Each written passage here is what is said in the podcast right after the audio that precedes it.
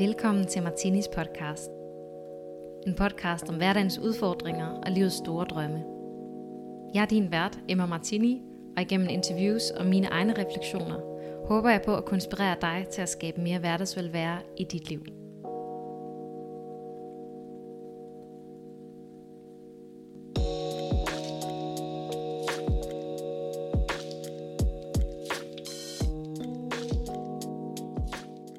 Dagens episode kan du lade dig inspirere af Anna Reinholdt. Anna arbejder som holistisk terapeut og influencer. Hun er stifter af Womb Group, og i hendes Instagram bio står der, at hun lever lykkeligt på Nørrebro med sin søn Bobby, kæreste og lillebror i maven. Anna er certificeret Living Ulatis underviser og Reiki healer. Hun har siden 2019 beskæftiget sig med at hjælpe unge, piger og kvinder med at lytte til og stå stærkere i sig selv – både gennem en-til-en sessioner og retreats. I episoden deler Anna nogle af de udfordringer, der går igen hos øh, sine klienter, og hvorfor det særligt er øh, det at træffe valg, som er noget, mange har svært ved. Følger man Anna på Instagram, vil man hurtigt mærke, at hun virkelig nyder sin hverdag, som er langt væk fra det hamsterhjul, som vi er mange, der kender til. Hun formår virkelig at lytte til sine behov og prioritere det, der nærer hende, ligegyldigt om det er en fransk hotdog og en lur, eller meditation og energiarbejde. Og lige meget hvad alle andre mener om hendes valg. Netop det finder jeg meget inspirerende, og derfor har jeg glædet mig til at interviewe Anna.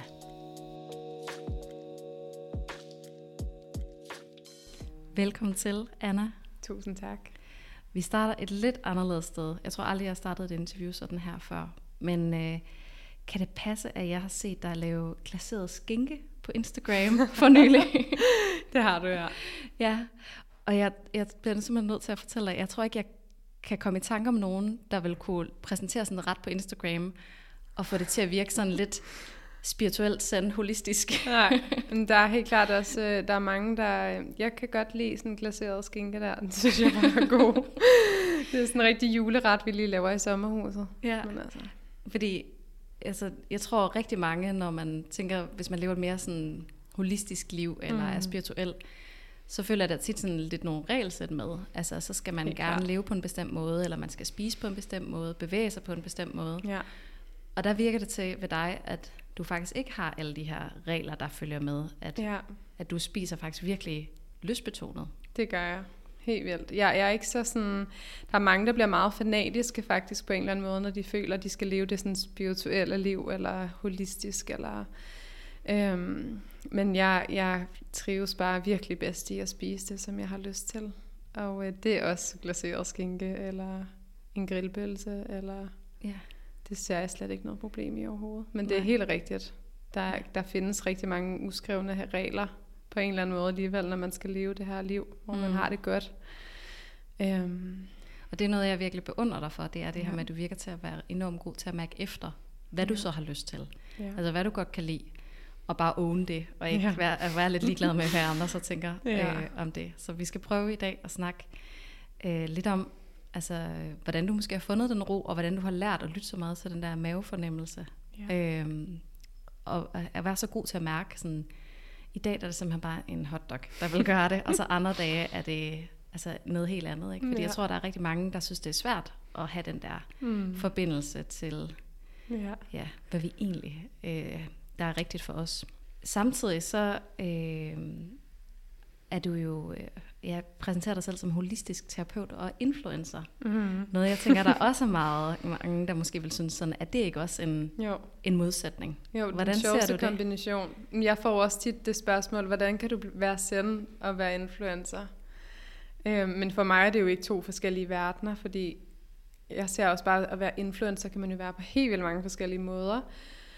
Og sådan det, der har været det vigtigste for mig, har jeg fundet ud af ved at være influencer, det er bare, så længe jeg kan være mig selv i det, så synes jeg, det er helt vildt sjovt. Men så, altså, hvis jeg lige pludselig skal være et eller andet, jeg måske ikke helt føler, jeg er, så fungerer det slet ikke. Og jeg er jo også bare mig, og jeg kan godt lide at spise det mad, jeg godt kan lide, eller gå ned og blande slik, eller hvad end det kunne være. Mm. Øhm, så for mig er det ikke sådan to forskellige verdener som sådan. Jeg synes, det hænger helt vildt godt sammen, at være influencer og også influere folk til at mærke efter, hvad der faktisk føles dejligt for dem, og forhåbentlig kunne inspirere lidt med nogle af de ting, jeg gør i mit liv, og få folk til at mærke ind i, hvad der føles fedt for dem. Ja. Ja. Lad os prøve at spole tiden tilbage, fordi jeg tænker, at du ikke altid har været et sted i dit liv, hvor at du har haft så stærk en fornemmelse for, mm. hvilken hverdag du gerne vil have, og hvordan du gerne vil leve dit liv. ja. Hvad, hvad for en rejse har det været?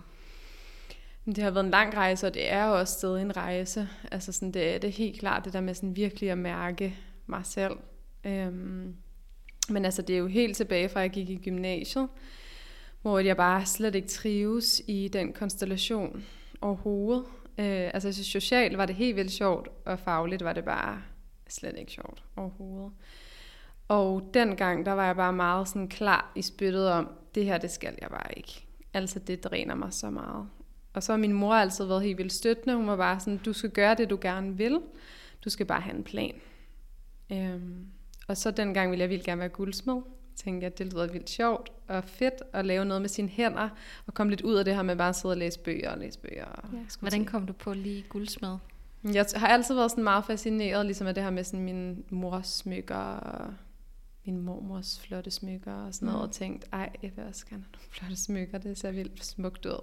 Det er sådan, jeg synes, det er en, en ret fed måde at udtrykke sig på også, eller sådan vise, hvilket humør man er i, eller noget, der fortæller en historie, eller sådan, det er lidt ligesom tøj, men det er Mhm. bare noget, nogle smykker kan man have for evigt, og nogle smykker er måske lidt noget bras, man har på en aften, og så faldt der er et eller andet fra hinanden.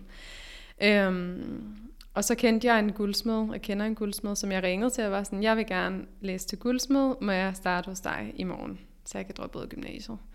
Og så var jeg bare sådan, det må du gerne. Så tænkte jeg, perfekt. Det er da helt, som det skulle være. Og så har jeg jo været i det, altså i det fag i helt vildt mange år, og gået på guldsmedskole, Mhm. mm-hmm. øh, og været i lærer som guldsmed. Og har faktisk også haft en, en uh, smykkeforretning, jeg har drevet, som var min første forretning, jeg havde, mm-hmm. da jeg var 16. Øhm, som var helt vildt sjovt, og en helt anden verden, end jeg er i i dag, fordi det er en meget mere materialistisk verden, og ja, en ret hård verden også. Altså virkelig meget konkurrence. Mange, der laver smykker. Øhm, og det har jeg lavet i, i helt vildt mange år, indtil jeg gik ned med stress. Og øh, det gjorde jeg, da jeg var i lærer som guldsmed. Og jeg tror, det der skete dengang, som stadig er en historie, jeg bærer meget med mig, det er, at jeg er helt vildt svært ved at bede om hjælp og sige fra. Mm. Øhm, og det er helt klart noget, jeg har sådan med fra min barndom. Bare svært ved, tror jeg, det at føle, at der var plads til at sige fra. Øhm, så det endte ligesom med, at jeg havde det virkelig, virkelig dårligt og stoppede sådan fra dags dato med at være i lærer. Og tog så et helt år, hvor jeg bare var sådan, jeg har ikke lyst til at lave noget overhovedet lige nu. Jeg har Mhm. bare brug for at finde ud af, hvem jeg er. Og finde ud af at skabe en eller anden hverdag for mig selv, der giver mening. Øhm, og på det tidspunkt havde jeg næsten lige mødt min kæreste, som jeg er sammen med nu. Og øhm, altså, så brugte jeg jo bare sådan et helt år på at hygge mig. Mm. øh, Hold et, et sabbatår, som ja, vi andre måske faktisk. vil gøre i virkeligheden. Fuldstændig. Ikke? Efter gymnasiet eller sådan. og det var så dejligt. Ja. Det var virkelig dejligt, den der, altså give mig selv den frihed på en eller anden måde til bare at, jeg ikke har travlt, eller føle, at jeg skulle gøre alt muligt. Øhm, og der var jeg selvfølgelig også helt vildt heldig, fordi jeg kunne sidde og lave nogle smykker, som jeg godt kunne lide øh, hjemme i stuen til folk, og sådan, sådan, så jeg stadig kunne få min økonomi nogenlunde til at hænge lidt sammen. Øh, fordi det er selvfølgelig også lidt svært bare at tage et år fri, når man ikke rigtig har sparet op til at tage et Mm. år fri. Øhm, men det var selvfølgelig helt vildt dejligt, og jeg tror, det hjalp mig en lille smule mere til at mærke ind i det der med, at du bliver nødt til ligesom at mærke, hvad der fungerer for dig. Ja. Der er det ikke sjovt, nogen ikke, det andre. der med, at der tit skal sådan et øh, altså stress eller en eller anden sådan sygemelding til, Ja. før vi giver os selv lov til ja. faktisk at trykke på pause. Helt sikkert. Det jeg sådan har lært meget efterfølgende, fordi jeg gik rigtig meget til terapi dengang også. Og hun var sådan, du må se det som en gave, at du har gået, været gået ned med stress, og nu ved du, hvor du ikke skal hen. Så nu må du ligesom tage det med som sådan en gave i bagagen, hvor du ved, okay, når jeg får den her følelse her, så ved jeg godt, hvad det betyder. Og hvis jeg ignorerer det, så ender det et sted, mm. som ikke er fedt, som jeg har været. Øhm, og så bøvlede lidt frem og tilbage. Jeg startede på skole igen, og skulle jeg lave noget mere med smykker. Og jeg havde jo den her forretning, som faktisk gik ret godt. Øhm, men så fandt jeg bare hurtigt ud af, at jeg slet ikke havde lyst til at være i en materialistisk verden, hvor folk købte et produkt af mig på den måde. Mm. Det kunne jeg slet ikke sådan trives i på det tidspunkt. Jeg havde bare brug for sådan at frisætte mig selv fra det fuldstændig. Øhm, og så tog jeg så en ny uddannelse. ja. Hvordan kommer du over i den her sådan mere holistiske verden så? Ja, altså jeg, det gjorde jeg, fordi jeg mødte Michaela, som er skaberen af den her uddannelse, jeg har taget. Øhm, men er egentlig også vokset rigtig meget op i den sådan mere, en mere holistisk verden. Min mor, hun har sklerose og er syg, og har derfor altid også været sådan, eller ikke af den årsag, men hun, hun har været ret interesseret i sådan den alternative verden, og vi har fået helt vildt mange alternative behandlinger. Og det har sådan været ret almindeligt som barn. Jeg har bare ikke tænkt så meget over det. Det var mm. bare hverdag. Så det har helt klart ligget sådan lidt naturligt til mig, nogle af tingene, men det blev vækket rigtig meget op, da, vi, øh, da jeg mødte Michaela, og hun spurgte mig om, skal du ikke tage min uddannelse? Du er så ung, det ville være så fedt, der var så mange unge, der kunne prøve den her træningsform og den her mm. måde at være i verden på. Så tænker jeg bare... Living Your Lattes, ikke? Ja, ja. Living Your Lattes hedder mm. det, som er sådan en holistisk træningsform, der kombinerer yoga, pilates og dans. Og så er det også rigtig meget sådan meditation og energiarbejde med noget kinesisk medicin og zoneterapi og rigtig meget sådan mental rejse. Så det er virkelig sådan en holistisk øh, træningsform, men også en holistisk livsstil, man på en eller anden måde sådan bliver lært lidt i, mm. hvad der mhm. fungerer for en. Og det var jo bare mega fedt og helt vildt sjovt at tage uddannelsen. Og jeg var egentlig under hele uddannelsen, var jeg sådan, jeg skal altså ikke undervise det tror jeg ikke, jeg kan finde ud af. Og, ej. Så det var mere sådan for din egen personlige rejse? Ja, jeg var bare sådan, ja. det er en virkelig fed rejse for mig selv at tage det her og lære alle de her ting. Men så da jeg kom hen imod slutningen af uddannelsen, så tænkte jeg, hvorfor er der egentlig ikke noget for unge, hvor man også bare kan komme og sådan være i fællesskab sammen. Og så begyndte min motivation til ligesom at skulle dele mere af det her, mm. øhm, primært til unge. Ja, for der er nogle år tilbage, der har det meget været sådan, at den der sådan lidt mere spirituelle, holistiske verden, og ja. retreats og events og alt sådan noget, ja. har været mere for ja, sådan lidt midalderne kvinder, eller sådan ja. en lidt en anden målgruppe i hvert fald, en unge det. piger. Ikke? Jeg tænker også, du nok ikke, altså du har nok også været en af de yngste på uddannelsen. Det var jeg, der. helt ja. klart, ja. Helt klart en af de yngste. Og det var også det, jeg kan huske, sådan, da vi sad i cirklerne på uddannelsen, at mange af dem, der var med, de var ligesom i en krise i sit liv, som handlede mere om skilsmisse, eller deres børn flyttede hjemmefra, hvad, hvad, hvem var man så, eller øh, de gerne ville sige deres job op, eller du ved, øh, hvor det var så langt væk fra min egen hverdag. Altså mm. jeg var 23, mhm. og jeg var bare sådan, øh, jeg ved ikke rigtig noget om mit liv, føler jeg lige nu, eller sådan.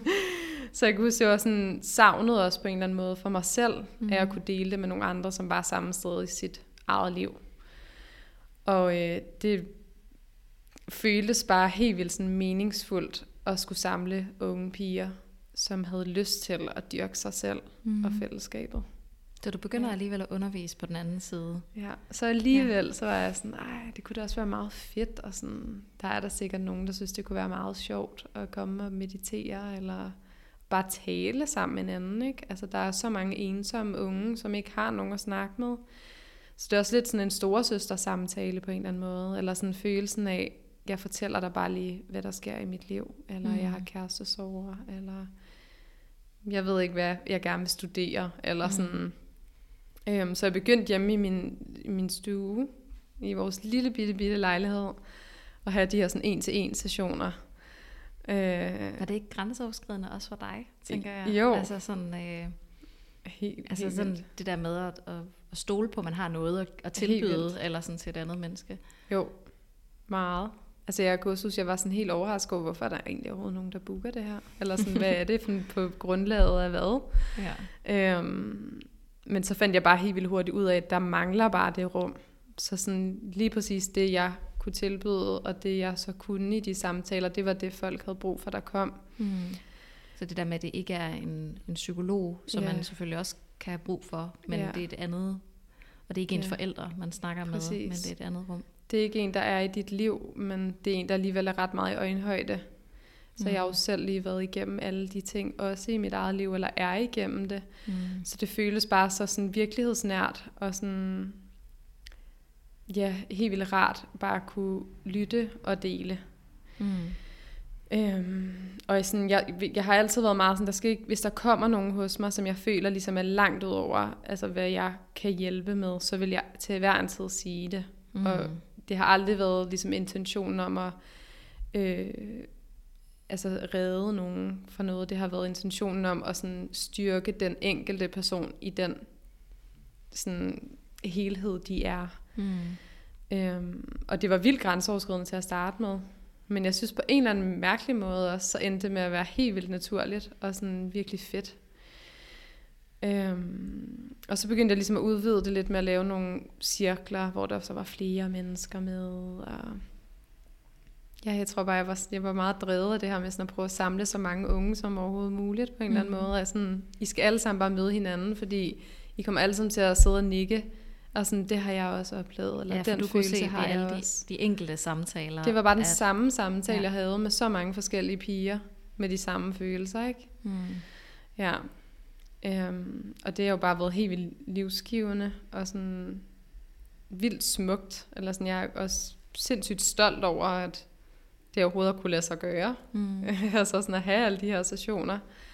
Øhm, og så var det så helt klart, en, altså, så flyttede min kæreste og jeg en lidt større lejlighed, og jeg nåede måske at have et par enkelte stationer deroppe, og så var jeg meget sådan, nu skal de ud af mit hjem, de her stationer. Jeg blev nødt til at have mit eget space, hvor jeg ligesom kan være, og det er mit hjem, og jeg blev også gravid faktisk mm. på det tidspunkt, så jeg også synes, jeg var sådan, ej, nu får vi også et barn. Og sådan, så man har behov for en næste. Ja, nu, det, nu det er vores, ja. det her private mm. rum, vi har her. Øhm, og så fandt jeg så lokalerne her. Ja, som, som vi, vi er i dag. nu. Ja, ja, lige præcis. Øhm, ja. Og det er så ja, cirka to år siden. Ja. Og hvad er der så sket yderligere på den rejse? Fordi du holder ikke så mange en-til-en sessioner længere. Nej, det gør jeg faktisk ikke. Øhm, det var faktisk efter, jeg fik min søn Bobby.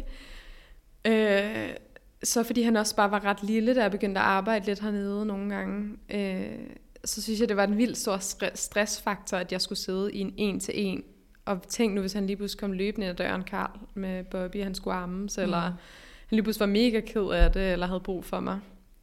Så i en lang periode holdt jeg virkelig bare en lang pause. Jeg tror bare, det er jo også super intenst at være nybagt mor og få et barn. Så jeg tror også bare, at jeg, sådan, jeg har brug for at nære mit lille barn og mig selv. Og så kan jeg ligesom holde nogle lidt større sådan, ting mm. for flere mennesker på én gang. Så det har været en udvikling af, at jeg startede med at lave en-til-en sessioner rigtig, rigtig meget hernede mens jeg var gravid, og til at ligesom var faktisk ret højgravid at lave de her sådan, øh, cirkelforløb, som er sådan nogle gruppeforløb for unge, og så lave retreats, mm. som er sådan mm. nogle weekends retreats. Ja. Um, og, og hvad så? Nu sidder du og er gravid igen? Og nu er jeg gravid igen. jo, tak.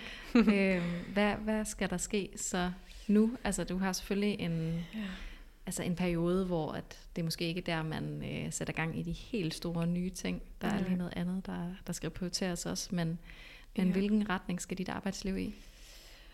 Lige nu har jeg... Altså lige nu fokuserer jeg allermest på at holde de her retreats. Og øhm, jeg har sidste her i januar i år, der startede jeg en uddannelse sammen med Michaela, som jeg har taget uddannelse hos i Living Ulates. Og vi laver nu sådan sammen en uddannelse for unge piger mellem 17 og 26 i Living Ulates, som jeg så er med ja. i. Og det har kører vi ligesom igennem et halvt år. Så de er lige stoppet og skal til eksamen nu her, og bliver færdige her i august. Og så starter vi allerede et nyt hold igen til januar. Um, så det er sådan den eneste sådan meget store ting, som vi ligesom kører igennem, selvom jeg jo på det tidspunkt har et virkelig lille bitte barn. Mm. Uh, på to måneder eller et eller andet. Um, men ellers så holder vi lige lidt pause fra retreats og workshops og sådan noget, fordi det er bare øh, svært at undervise. Man har meget små børn, og mm. man armer. Det mest faktisk alt det armning der. Det er ja. simpelthen så svært at time. Ja, det kan man ikke planlægge. Det kan man bare ikke planlægge overhovedet. Nej. Og så, har jeg jo så, er jeg jo så heldig på en eller anden måde at have det her influencer også på siden, så jeg kan blive ved med at lave kampagner og samarbejde, som jeg synes er helt vildt sjovt, som er en, en del nemmere at lave hjemmefra, mm. øhm, hvor det ikke er 15 mennesker, der forventer, at jeg møder op et sted og underviser dem i det her tidsrum, og du ved. Øh, så det er helt vildt dejligt, at jeg på en eller anden måde sådan kan gå lidt frem og tilbage imellem de mm. to verdener, og sådan få tilpasset livet en lille smule efter det. Ja.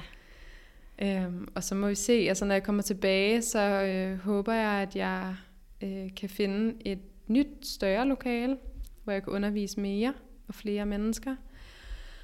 Og øh, så kommer jeg til at have meget mere fokus også på at lave en masse online træning med øh, min, den her nye virksomhed, jeg lige har startet, der hedder Boom.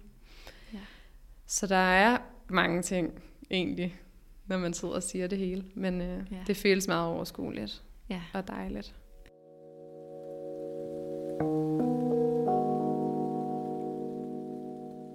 Du sagde her, inden vi begyndte at optage, at du virkelig føler dig meget sådan privilegeret.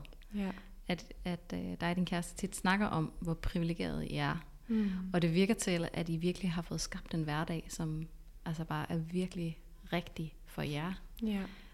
Kan du først prøve at sætte nogle ord på, sådan, hvad det er ved din hverdag, som du sætter pris på? Og ja. hvor, hvorfor har du den her følelse af at være privilegeret? Mm. Altså det, jeg virkelig værdsætter rigtig, rigtig, rigtig meget ved vores hverdag, det er, at vi har enormt meget tid. Og øh, vi selv, vi bestemmer selv over vores tid, og hvornår vi arbejder, og for hvem, og hvordan, og hvad der ligesom passer ind. Og øh, jeg føler mig også virkelig heldig, at vi begge to faktisk er selvstændige, så vi virkelig kan hjælpe hinanden rigtig meget. Og at jeg i perioder kan arbejde helt vildt meget, og Karl har Bobby. Eller han i perioder kan tage ud og rejse, det gør han nogle gange med sit arbejde, og det er ikke noget problem, så har jeg bare Bobby i den periode. Og på den måde sådan virkelig støtte hinanden meget. Mm. Og vi også forstår hinanden, sådan, hvor vigtigt det er, sådan, det her job vil jeg mega gerne. Og så kender man godt følelsen af, oh, jeg kender godt det, du skulle du bare så meget gøre. Mm. Øhm, samtidig med, at jeg føler mig sindssygt privilegeret, fordi det er jo et privilegie at arbejde med noget, man elsker, og at det så også fungerer. Fordi vi har også en lejlighed og et barn, og han går også i dagpleje, og vi skal også, du ved, økonomisk skal vi jo også få vores liv til at hænge sammen. Mm. Øh, og det er jo også det, der giver os friheden til at kunne vælge ting, vi godt kan lide at arbejde med. Ja. Så hvis alt brændte på, ville jeg jo finde mig et arbejde, hvor det var lidt mere fast, og jeg vidste, at jeg fik en fast løn. Så det, det er mest det, jeg sådan også meget tænker på i forhold til det her privilegie, at jeg føler mig bare virkelig heldig, Mm. at vi kan lave det, vi elsker, begge to. Ja. Ja.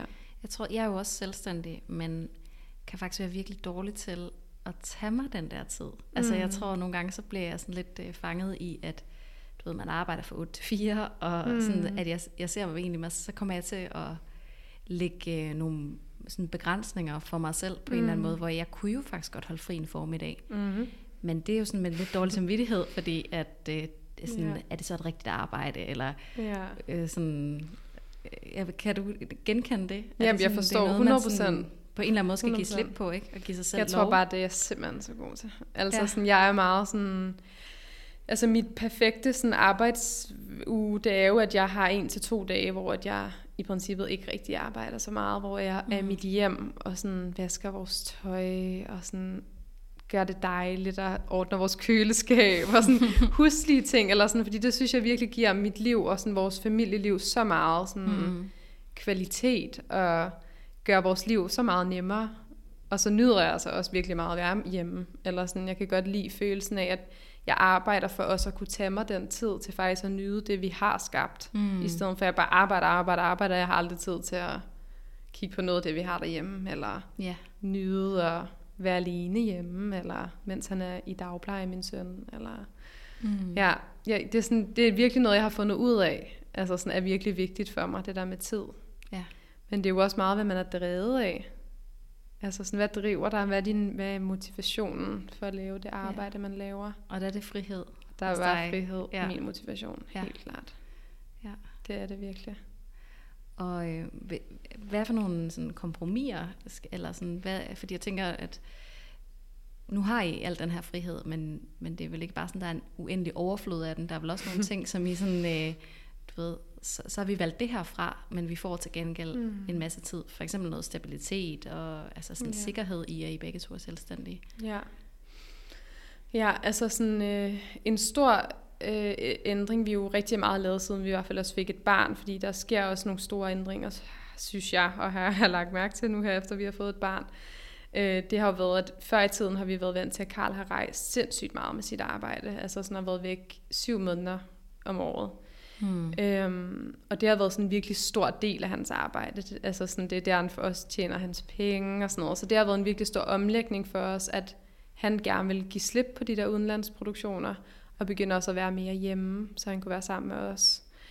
Øh, og det har jo været en ret stor omlægningsproces af at lige pludselig, gud, nu er du ligesom i Danmark, eller sådan, mm. du skal have nogle danske jobs, og ligesom omlægge sig selv, og han måske også ligesom at skulle finde helt ud af, hvem er jeg egentlig 100% i det her, hvis jeg selv kunne vælge.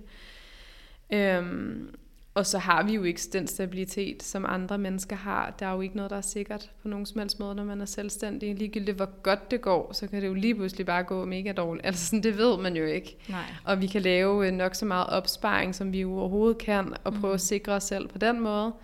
Øh, men det er jo også et, et privilegie, når man kan lave en opsparing, eller sådan, når vi havde et overskud. Det er mm. dejligt. Det kan vi lægge til side. Hvordan får, I så, øhm. sådan, hvordan får du ro på bekymringerne om, at sådan det hele bare er væk i morgen? Altså mm. når, man, når man så... Ja. Fordi det tror jeg ved mig også, jeg kan mærke den der med nogle gange, at når jeg sådan virkelig så er altså lykkelig, og tænker mm. sådan, hold op, jeg har bare alt, jeg gerne vil have, så med det kommer der også den der angst for at miste det hele, ikke? Mm. Altså ligesom med, altså man virkelig bare mærker kærligheden til sine børn, fordi man mærker mm. også den der ekstreme angst for at miste dem, ikke? Jo. Hvordan kan du sådan... Øh, altså alligevel ture og, og gå de her lidt anderledes veje? Mm. Jeg tror, altså den største, altså jeg tror, det vigtigste at sige det her er jo, at jeg trives vildt godt i den her form for hverdag, mm. fordi det er jo ikke alle mennesker, der gør det overhovedet. Mm. Øhm, altså jeg, jeg, jeg trives helt klart virkelig godt i, at der ikke er noget, der er fast på den måde, og alle uger er helt vildt forskellige. Øh, og så tror jeg også, at jeg på en eller anden måde læner mig ind i tanken om, hvis alt virkelig gik galt. Altså det her, det kæder helt ud for mm. os begge to, så kan vi jo også godt bare få et job et eller andet sted. Og det kan godt mm. være, at det så ikke er drømmejobbet, men hvis det handler om, at vi skal sikre os selv, så vil jeg jo til hver en tid gøre det, sådan så vi ikke lige pludselig stod helt stresset mm. og ikke kunne betale vores husleje eller et eller andet, ikke? Øhm, så jeg føler sådan, der er altid, der er altid noget at mm. gøre. Mm. Ja, og det er nogle gange et godt spørgsmål, det der med, hvad, sådan, hvad er det værste, der kunne ske? Yeah. Ikke? Det er jo bare, man lige får et eller andet job, man måske ikke synes vil være vildt fedt. Eller sådan, det er det, jeg forestiller mig. Mm. Øhm, så håber vi selvfølgelig ikke, det er der, vi ender. Nej.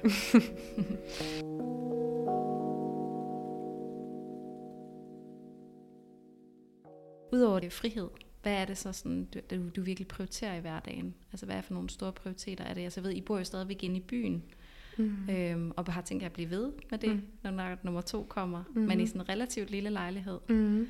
Øhm, og det tænker jeg også er et bevidst valg. Ja. ja. Det er både sådan et valg om, at vi bor øh, det sted, vi aller, aller helst vil bo, her på Nørrebro i København, som jeg elsker, og jeg synes har så hyggeligt og skønt. Så det er sådan, en ting er lokationen, som vi bare elsker, og den anden ting er, at vi bor øh, i en fantastisk lejlighed, som vi har råd til, og som vi føler os frie i. Øhm, og så den anden ting er, at jeg også virkelig drømmer om at gøre lidt op med ideen om, hvor meget, mange kvadratmeter man skal have, mm. alt efter hvor mange børn man får. Fordi hvem, hvem er det, man får de kvadratmeter for? Øhm, jeg er selv vokset op i et helt vildt stort hus med min familie, og altså det, jeg tror ikke, jeg er blevet lykkeligere af, at jeg har vokset op i et gigantisk hus, fordi man er jo altid i det samme rum nærmest. Mm. Altså sådan små børn, de løber efter dig hele dagen, når du kommer hjem. Øh, og jeg glæder mig så meget til, at vores lille baby bliver stor nok til, at Bobby og ham kan bo på værelse sammen i en køjeseng. Og sådan, det synes jeg er så hyggeligt. Eller sådan, det synes mm. jeg virkelig, den idé er så skøn. Ja. Og der må også være en helt vildt stor tryghed i, at de ligesom bor sammen, og vi bor småt, og vi kan altid høre og se hinanden nærmest. Mm. Men det er helt klart en prioritering. Mm. Øh, altså alternativt, så, så skulle vi jo købe et eller andet sætte os selv meget mere stramt og have nogle meget højere faste udgifter end det, vi har nu. Øhm, men det er slet ikke en drøm, vi har overhovedet. Nej. Ikke nu. En eller anden dag ville det være ret hyggeligt at købe et sommerhus og have en lille have, man kunne hygge sig i. Ja. Men, øh, men jeg kan godt lide at bo i byen. Ja, Ja, her er også virkelig dejligt ja. i området.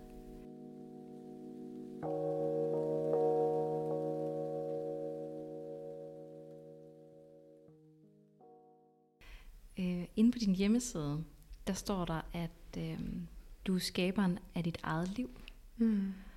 Og vil du prøve at sætte nogle ord på, hvad det er, du mener med det? Mm. For jeg tror faktisk, der er nogen, der kan høre det og, og blive lidt provokeret næsten. Mm. Helt sikkert. Det tror jeg på.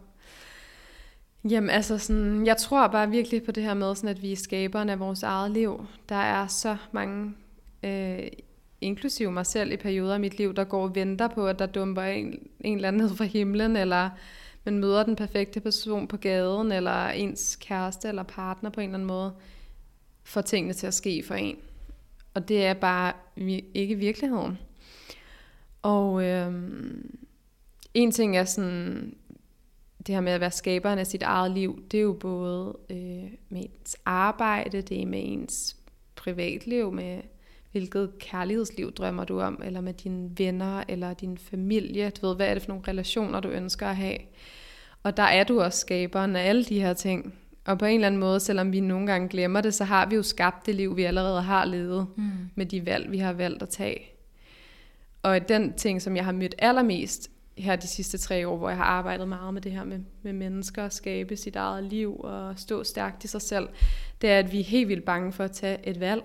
Mm. Altså det, det er bare sådan det mest grænseoverskridende i hele verden, at tage et valg om at skifte til en anden uddannelse, eller sige sit job op, eller gå fra sin kæreste, eller du ved, et eller andet, som sådan føles så sådan, nu, nu bliver mit liv bare ændret, og jeg ved ikke, om jeg kan rumme det overhovedet. Mm. Og det er noget, jeg selv har været skyldig i på en eller anden måde, ikke? Jo, Ja. præcis. Mm. Men vi skal ikke være så bange for at tage et valg. Altså sådan, man kan tage et valg, og så kan man tage et nyt valg dagen efter, hvis det ikke fungerede. Mm. Jeg føler sådan, det, det farligste for en selv og ens sådan velbefindende, det er ikke at gøre noget. Mm. Og bare stå og vente på, at der er nogle andre, der gør det for en. Så Ja. det er helt klart det, jeg mener, og det kan lyde så provokerende. Og sådan, ja, ja, jeg skaber, skaberen Mm. af mit eget liv. Øhm, men jeg tror virkelig på, sådan, jo mere vi mærker det i vores liv, og jo mere sådan ejerskab vi tager over for sådan os selv og vores valg og beslutninger og følelser og Mm. tanker, jo meget nemmere bliver det også at være til stede. Ja. Ja. Der er nogen, der vil argumentere anderledes, altså i forhold til især nok unge mennesker i dag, ikke det der med, at det at have så mange valg, altså mm. Hvor tidligere, der har unge ikke, altså der har man ligesom vidst, okay, jeg skal gå den her mm. vej. I dag, der er alle døre åbne, ja. du kan alting, øhm, du er, ja, du er skaberen af dit eget liv, du er, mm. øh, det er dig, der skal skabe din egen mm. lykke og succes, og det kan Ja. også være et enormt pres. Kæmpe pres. Øh, hvordan sådan, hvad kan man sige, med det budskab, Ja. hvordan kan man Jeg forstår man sige, godt. sådan acceptere det budskab, men. Ja. gør det på en lidt mere kærlig måde, hvor det ikke kommer til at være sådan Ja. Næsten, øh, ja, at man får præstationsangst, Sådan når man så tænker sådan, nærmest. puha, det er mig, der, der kan kontrollere alt. Mm. Ja. Jeg tror sådan helt klart, altså der har jo virkelig været en stor forskel fra, at vores forældre for eksempel skulle tage en videregående uddannelse, for eksempel, Mm. øh, til nu, hvor det er jo fuldstændig overdrevet, så mange ting, man kan vælge imellem, Mm. øh, når man skal videre fra gymnasiet, for eksempel. Øhm, men der er jo også en helt vildt stor gave i at have mulighed for at prøve noget forskelligt.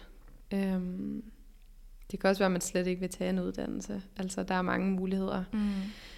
Øhm, jeg tror bare, man skal virkelig se det som sådan en gave, og nogle gange går vi igennem perioder af vores liv, som er mega, mega hårde, og nogle gange har vi måske selv skabt fundamentet for det her, der er helt vildt hårdt og svært, og vi ikke føler, at der er nogen løsning på lige nu, men det er bare en del af den livshistorie, man skriver, mm. og det er helt okay. Jeg går også selv igennem perioder af mit liv, som jeg synes er vildt udfordrende, eller lige pludselig møder sider af mig selv, som jeg slet ikke kan rumme, eller føler, jeg kan genkende. Og det bliver jeg ligesom nødt til på en eller anden måde at tage stilling til, fordi der er jo ikke nogen andre, der har placeret den her person, eller den, de her følelser inde i mig. Det er jo et eller andet, jeg har skabt med nogle overbevisninger, eller Ja. ja. nogle valg, jeg har gjort. Jeg hørte også sige, at vi måske ikke skal være så bange for så at træffe de forkerte valg. Slet ikke. Altså at, fordi det er nok ja. Også især det der, hvor presset kan være, ikke? når du, så, du har alle, alle muligheder, og ja. du har bare vældig rigtigt det første forsøg. Ja. Ikke? Det er der jo Øhm. slet ikke nogen, der i princippet siger, vel? Nej. Det er jo også en overbevisning, vi har, at man skal vide, hvad man gerne vil. Mm.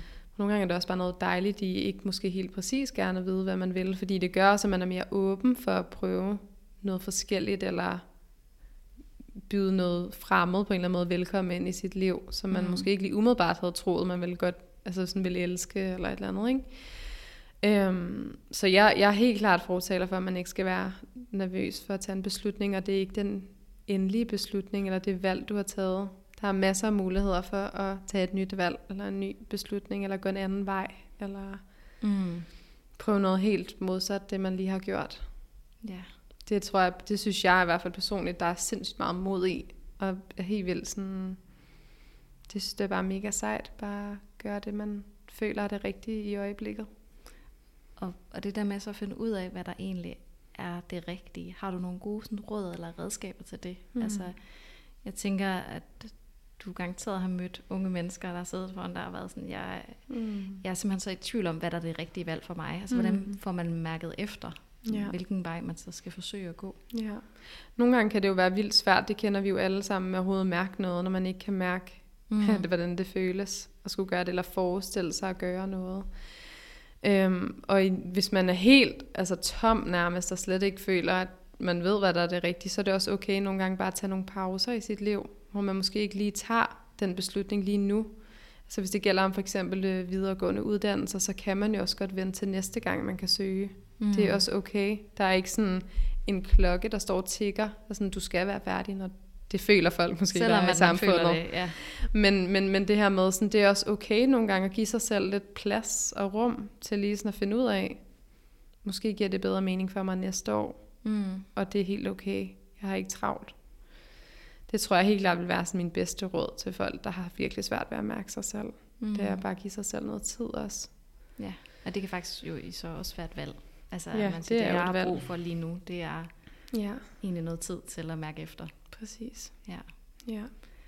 ja. Og ja, de her unge mennesker, du har siddet, der har siddet foran dig, ligesom jeg sidder over for dig her, hvad for nogle øh, sådan udfordringer oplever du ellers, der har været gået igen? Mm. Øh, du sagde tidligere, at der var rigtig mange af dem, det var sådan mange af de samme ting, mm. der er jo selvfølgelig på forskellige måder, men sådan mm. de overordnede temaer. Ja, overordnede temaer er helt klart det her med sådan at, altså sådan at, at, at være usikker på sig selv eller sådan, hvem man er, mm. øhm, og ikke kunne mærke sig selv overhovedet.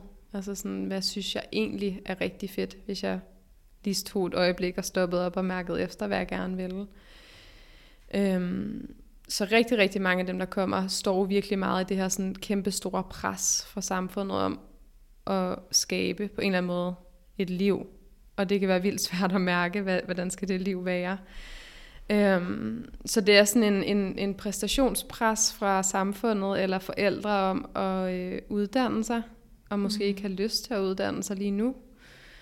Og rigtig mange kærestesorger. De her sådan unge år, hvor at, mm.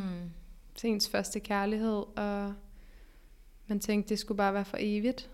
Og det skulle det måske bare alligevel ikke. Så ligesom lærer på en eller anden måde at stå stærkt i sig selv Øhm, det er virkelig en ting, vi har arbejdet rigtig meget med hernede. Så der med sådan at stå stærkt i sig selv og sådan sin egen essens. Og, og at stå stærkt i, i sig selv, det er noget, du, du bruger meget. Hvad betyder mm. det helt ja. præcist? Altså for mig, det jeg selv føler, jeg har lært i hvert fald igennem tiden, og som det jeg arbejder aller, aller, aller, aller mest på med mig selv, og med de sådan behandlere, jeg går hos og terapeuter og sådan noget, det er det her med sådan, følelsen af at være den allervigtigste person i mit eget liv. Så selvom jeg har en kæreste, som jeg virkelig elsker højt, og et barn, som jeg jo elsker højt, og er gravid og sådan noget, så er jeg bare stadig det aller, aller vigtigste person i mit eget liv. Og hvis jeg ikke ligesom prioriterer mig selv, og vælger mig selv, eller lytter til mine behov, så kan jeg ikke være en lige så god partner, som jeg gerne vil være, eller en lige så god mor, eller en lige så god bare bedste ven over for mig selv, som jeg, som jeg jo i princippet virkelig ønsker at være. Og det er noget, som jeg synes er helt vildt udfordrende, fordi mm. det er meget nemmere for mig at give til andre, end at give til mig selv. Det ligger mig meget mere naturligt at stå op om morgenen og lave morgenmad til min familie, end, og så glemmer jeg måske selv at spise noget nærmest. Øhm, så sådan det der med sådan, ja, at stå stærkt i sig selv, det er sådan at lytte til sig selv, og virkelig sådan prøve at sådan mærke ind i ens mavefornemmelse, og sådan lige tage sig selv et øjeblik, når man står, og ens veninder spørger, vil du ikke, ej, skal du ikke med ud og spise i aften, og så gør vi det her, det her, det her. Og så er der måske en anden veninde, der siger, hey, vil du ikke møde, så kan vi bare se en film, eller din kæreste siger, kan vi ikke bare blive hjemme, eller så ved. Mm. Man har alle mulige valgmuligheder, og man kan måske ikke lige mærke i momentet, sådan, Åh, hvad skal jeg gøre? Og så siger man måske bare ja til et eller andet, fordi mm. det føles som det mest naturlige. Men når vi ligesom tager os de der åndehuller til lige sådan, hvad har jeg egentlig brug for i dag? Mm. Jeg har bare brug for at være alene. Jeg vil allerhelst bare hjem nu, og så lave noget dejligt mad til mig selv, og du ved, se en film mm. eller et eller andet, hvad det nu kan være, i stedet for at tage ud og være helt vildt på og på og på, og det dræner dig faktisk sindssygt meget for energi, men du ved det måske ikke, fordi du har ikke taget stilling til det. Nej. Så det er også sådan det der med sådan at åbne op for en eller anden form for bevidsthed over for sig selv. Og det, det er vildt udfordrende. Det er meget nemmere sagt end gjort, mm. at stå op for sig selv. Jeg hører også noget med sådan en forbindelse til kroppen, hvilket ja. jeg også ved er en del af Living Your Lattes. Ja. Hvordan arbejder du sådan med ja, kroppen over for alle de her tanker, der ja. suser rundt i hovedet? Ja. Altså jeg elsker jo den her træningsform, fordi jeg synes både den er helt vildt sjov, men jeg synes også den er helt vildt effektiv. Øhm, og øhm, det er jo bare, det ved du også, mega dejligt og godt og rart at komme ned i kroppen nogle gange. Når vi ligesom har alt for mange tanker, så energien, den kører bare op i hovedet. Man kan nærmest få hele hovedpine af at tænke så meget. Så det her med sådan virkelig at komme ned i kroppen og bevæge sig. En af sådan elementerne i træningsformen er jo fri dans. Mm. Og det er den øh, del af træningsformen, som folk er allermest nervøse omkring og stresset, og hvis de skal være på et retreat, og de er sådan, jeg kan slet ikke danse, og det er helt off. Mm. Øh, som ender med at være det, de elsker allermest. Mm. Fordi det er bare frisættende og vildt rart at give slip på den der ja. præstation. Og på nogle måder, jeg har selv også været på altså sådan nogle Living Your Lattes, øh, altså sådan små kurser og sådan noget. Mm. Og det kan være næsten helt rørende. Helt altså vildt. at være sådan helt rum fuld af kvinder, der, mm. der bare danser for deres egen skyld. Altså uden dejligt. at tænke sådan på, hvordan det ser ud. Det er fantastisk. Ja. Det er så dejligt. Så det er jo også en ting, som jeg virkelig elsker ved at lave de her retreats, og faktisk også en af grundene til, at jeg er gået lidt mere væk fra mine en-til-en sessioner, fordi at jeg ikke rigtig følte, at jeg også altså jeg kan godt lide følelsen af, at vi både snakker, og vi bevæger os, og vi er i fællesskab, og mm. vi, har, vi har mere tid sammen på en eller anden måde. Det synes jeg bare giver helt vildt god mening. Øhm, det er også det, jeg kan implementere, når jeg holder workshops, fordi det kan være en længere periode, at vi både starter med at bevæge os sammen og laver den her træningsform, og alle gør noget, de måske føler lidt out of their comfort zone, men ender med at være helt vildt rart. Mm.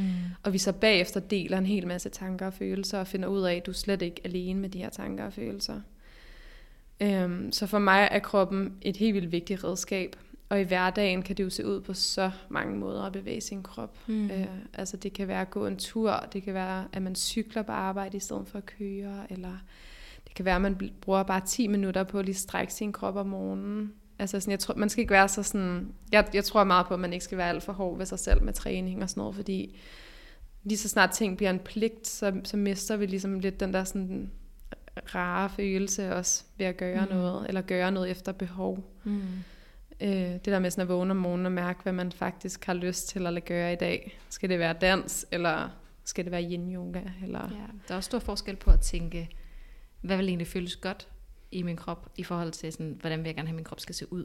Helt altså sikkert. Altså sådan, i, bare i forhold til at ændre sit mindset ved bevægelse. Helt vildt. Ja, altså sådan, det er ikke... Det er også, når man laver Living Your Latte, så laver man det altid et sted, hvor der ikke er spejle, fordi det handler ikke om, hvordan du ser ud. Det handler sådan mm. om følelsen inde i din krop.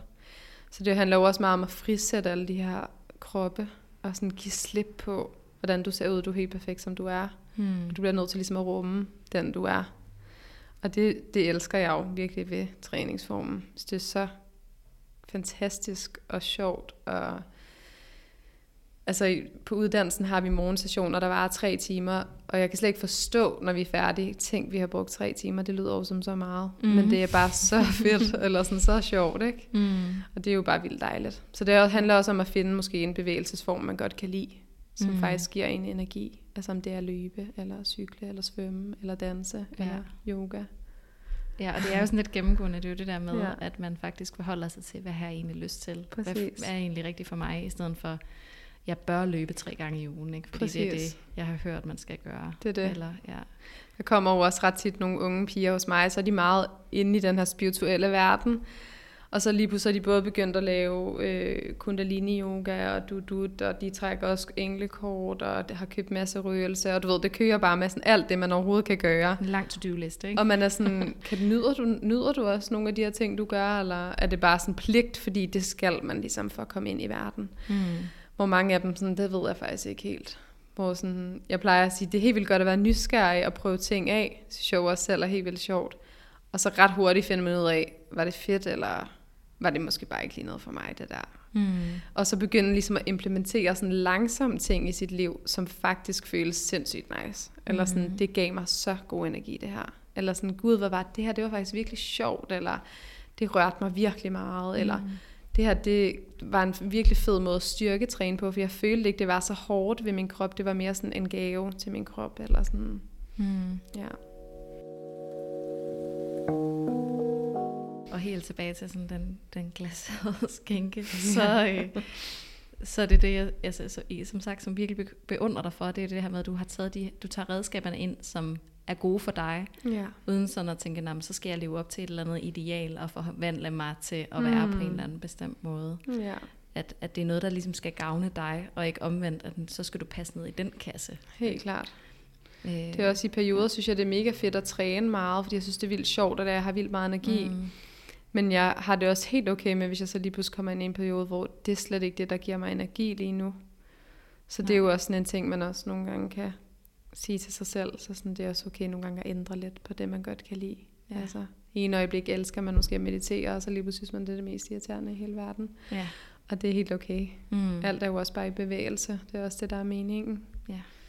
Hvordan så i forhold til, at, at nu er du gravid for anden gang, ja. og det er jo virkelig altså også en transformation, både altså, i hovedet og i, i kroppen. Mm. Hvordan er det for dig at, øh, at være på den rejse? Det er helt klart meget mere intens den her gang, end det var første gang. Øhm, den her gang er der også kommet mange flere sådan gamle følelser og tanker op fra min barndom, og sådan alle mulige sådan gamle traumer, som på en eller anden måde sådan har blevet vækket helt vildt meget til livs i den her graviditet, som jeg bruger rigtig meget tid på øh, med behandlere, som jeg synes er dygtige, og jeg føler mig rigtig tryg ved, og ligesom imødekomme på en eller anden måde. Øhm, og det har også været faktisk ret spændende, fordi jeg føler, at den her graviditet også spejler rigtig mange af de ting, som der var fra første graviditet. Mm. Øh, Bobby han lå med numsen nedad til fødslen, og øh, skulle have en sædefødsel, og du ved, han ville ikke den vej ud, og det endte i et kejsersnit og bla bla bla. Hvor den her gang har jeg også ligesom en eller anden form for spænding ned igennem min venstre side, som jeg ikke lagde mærke til første gang. Men jeg kan se, at den her baby også ligger allermest over i højre side. Og der er på en måde et eller andet, der er lidt mere der er låst i mit bækken i venstre side.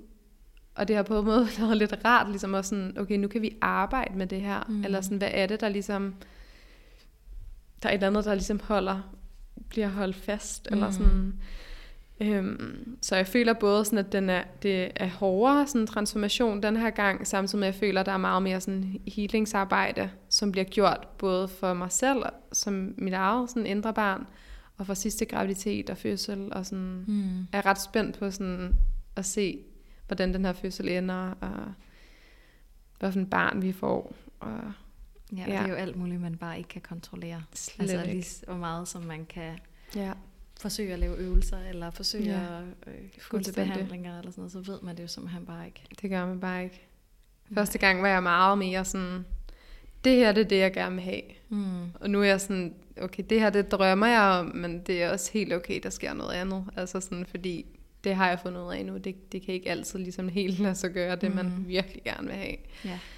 Ja. For mig der lyder det mere altså, som det mange gennemgår i første graviditet. Der tror ja. jeg, der er rigtig mange, der pludselig dukker der nogle ting op for ens egen barndom, og man går og tænker om, sådan, hvad for en forælder skal jeg være, mm. og skal jeg du ved, være ligesom mine egne forældre, eller skal jeg mm. bare gøre i hvert fald ikke, hvad mine egne forældre har gjort. Ja. Hvordan kan det være, at det så kommer op her i anden graviditet for dig, tror du? Ja, jeg tror, at første gang var jeg bare helt klart mere naiv generelt i alt, der handlede om graviditet og fødsel og barn. Jeg tror ikke sådan... vi, der er ikke nogen af vores venner, der har børn, og sådan, vi er meget, har været ret tidligt ude med alt det her, så sådan, jeg tror ikke, jeg, jeg har ikke følt, måske har jeg kunne læne mig så meget op af noget, der har været så virkelighedsnært andet, end sådan, min søster har et barn, og Karls bror har tvillinger, og sådan, men det var vores familie. Jeg ved ikke, jeg tror bare, det var så svært for mig at forholde mig til, at vi, vi to skal have et barn, mm. og vi skal jo opdrage ham på en eller anden måde. og sådan. Jeg tror bare, jeg var sådan, det kommer til at gå så super fint. Øhm, samtidig med, at det heller ikke var planlagt første gang, så jeg havde ikke, øh, jeg tror ikke, jeg har ikke rigtig gået og gjort mig så mange forestillinger om, hvordan skulle det blive det her. Mm-hmm. Hvor den her gang var det, var det ligesom ønsket, at vi sådan skulle få et til barn, og nu vidste jeg, hvad der var på spil, og sådan, hvor vildt det er at få et barn. Altså, det er jo det vildeste nogensinde. Tænk, mm. vi har et barn. Nogle gange er jeg stadig sådan, Gud, du er vores barn. Ja. Det er jo så vildt. ja. Vi opdrager dig. Ja. Så jeg tror bare, det er gået op for mig, den her graviditet. Gud, det er alligevel et ret stort ansvar at få et barn. Eller sådan, mm. Så jeg tror bare, der er flere ting, der sådan er dukket op. Plus jeg tror også bare, at jeg også er blevet to år ældre, så jeg tror mm. også bare, der er mm. måske nogle ting, som sådan helt naturligt måske bare vil komme på det her tidspunkt i mit liv, som ja. jeg vil begynde at tage stilling til. Mm. Ja. Det giver mening. Ja. ja. Det bliver mega spændende. Det bliver så spændende. Ja. ja. Og så må vi se, hvordan alt udvikler sig. Man kan jo stadigvæk nå at komme på retreats med dig. Ja, det kan man. Hvis man øh, ja, har vi lyst. holder et her i september, som faktisk er for sådan øh, for øh, nogle øh, mødre, eller folk, der skal være mødre. Det kan også være gravide. Ja. Og så tror jeg også, jeg er ret sikker på, at jeg kommer til at holde et retreat næste sommer, hvor jeg har min baby med. Ja. Det gjorde jeg også sidste år. Det var rigtig hyggeligt. Så det fortsætter. Ja, og hvis man gerne ja. vil finde dem, hvor kan man øh, tilmelde sig og læse mere om dem? Så kan man læse alt om det inde på wombgroup.dk, som ja. er min virksomhed. Jeg driver alle de her undervisningsting fra. Ja, ja. mega fedt. Så fedt. Jeg vil sige tusind tak, Anna, fordi du havde lyst til at, øh, at snakke med mig i dag. Det var meget inspirerende. Tak.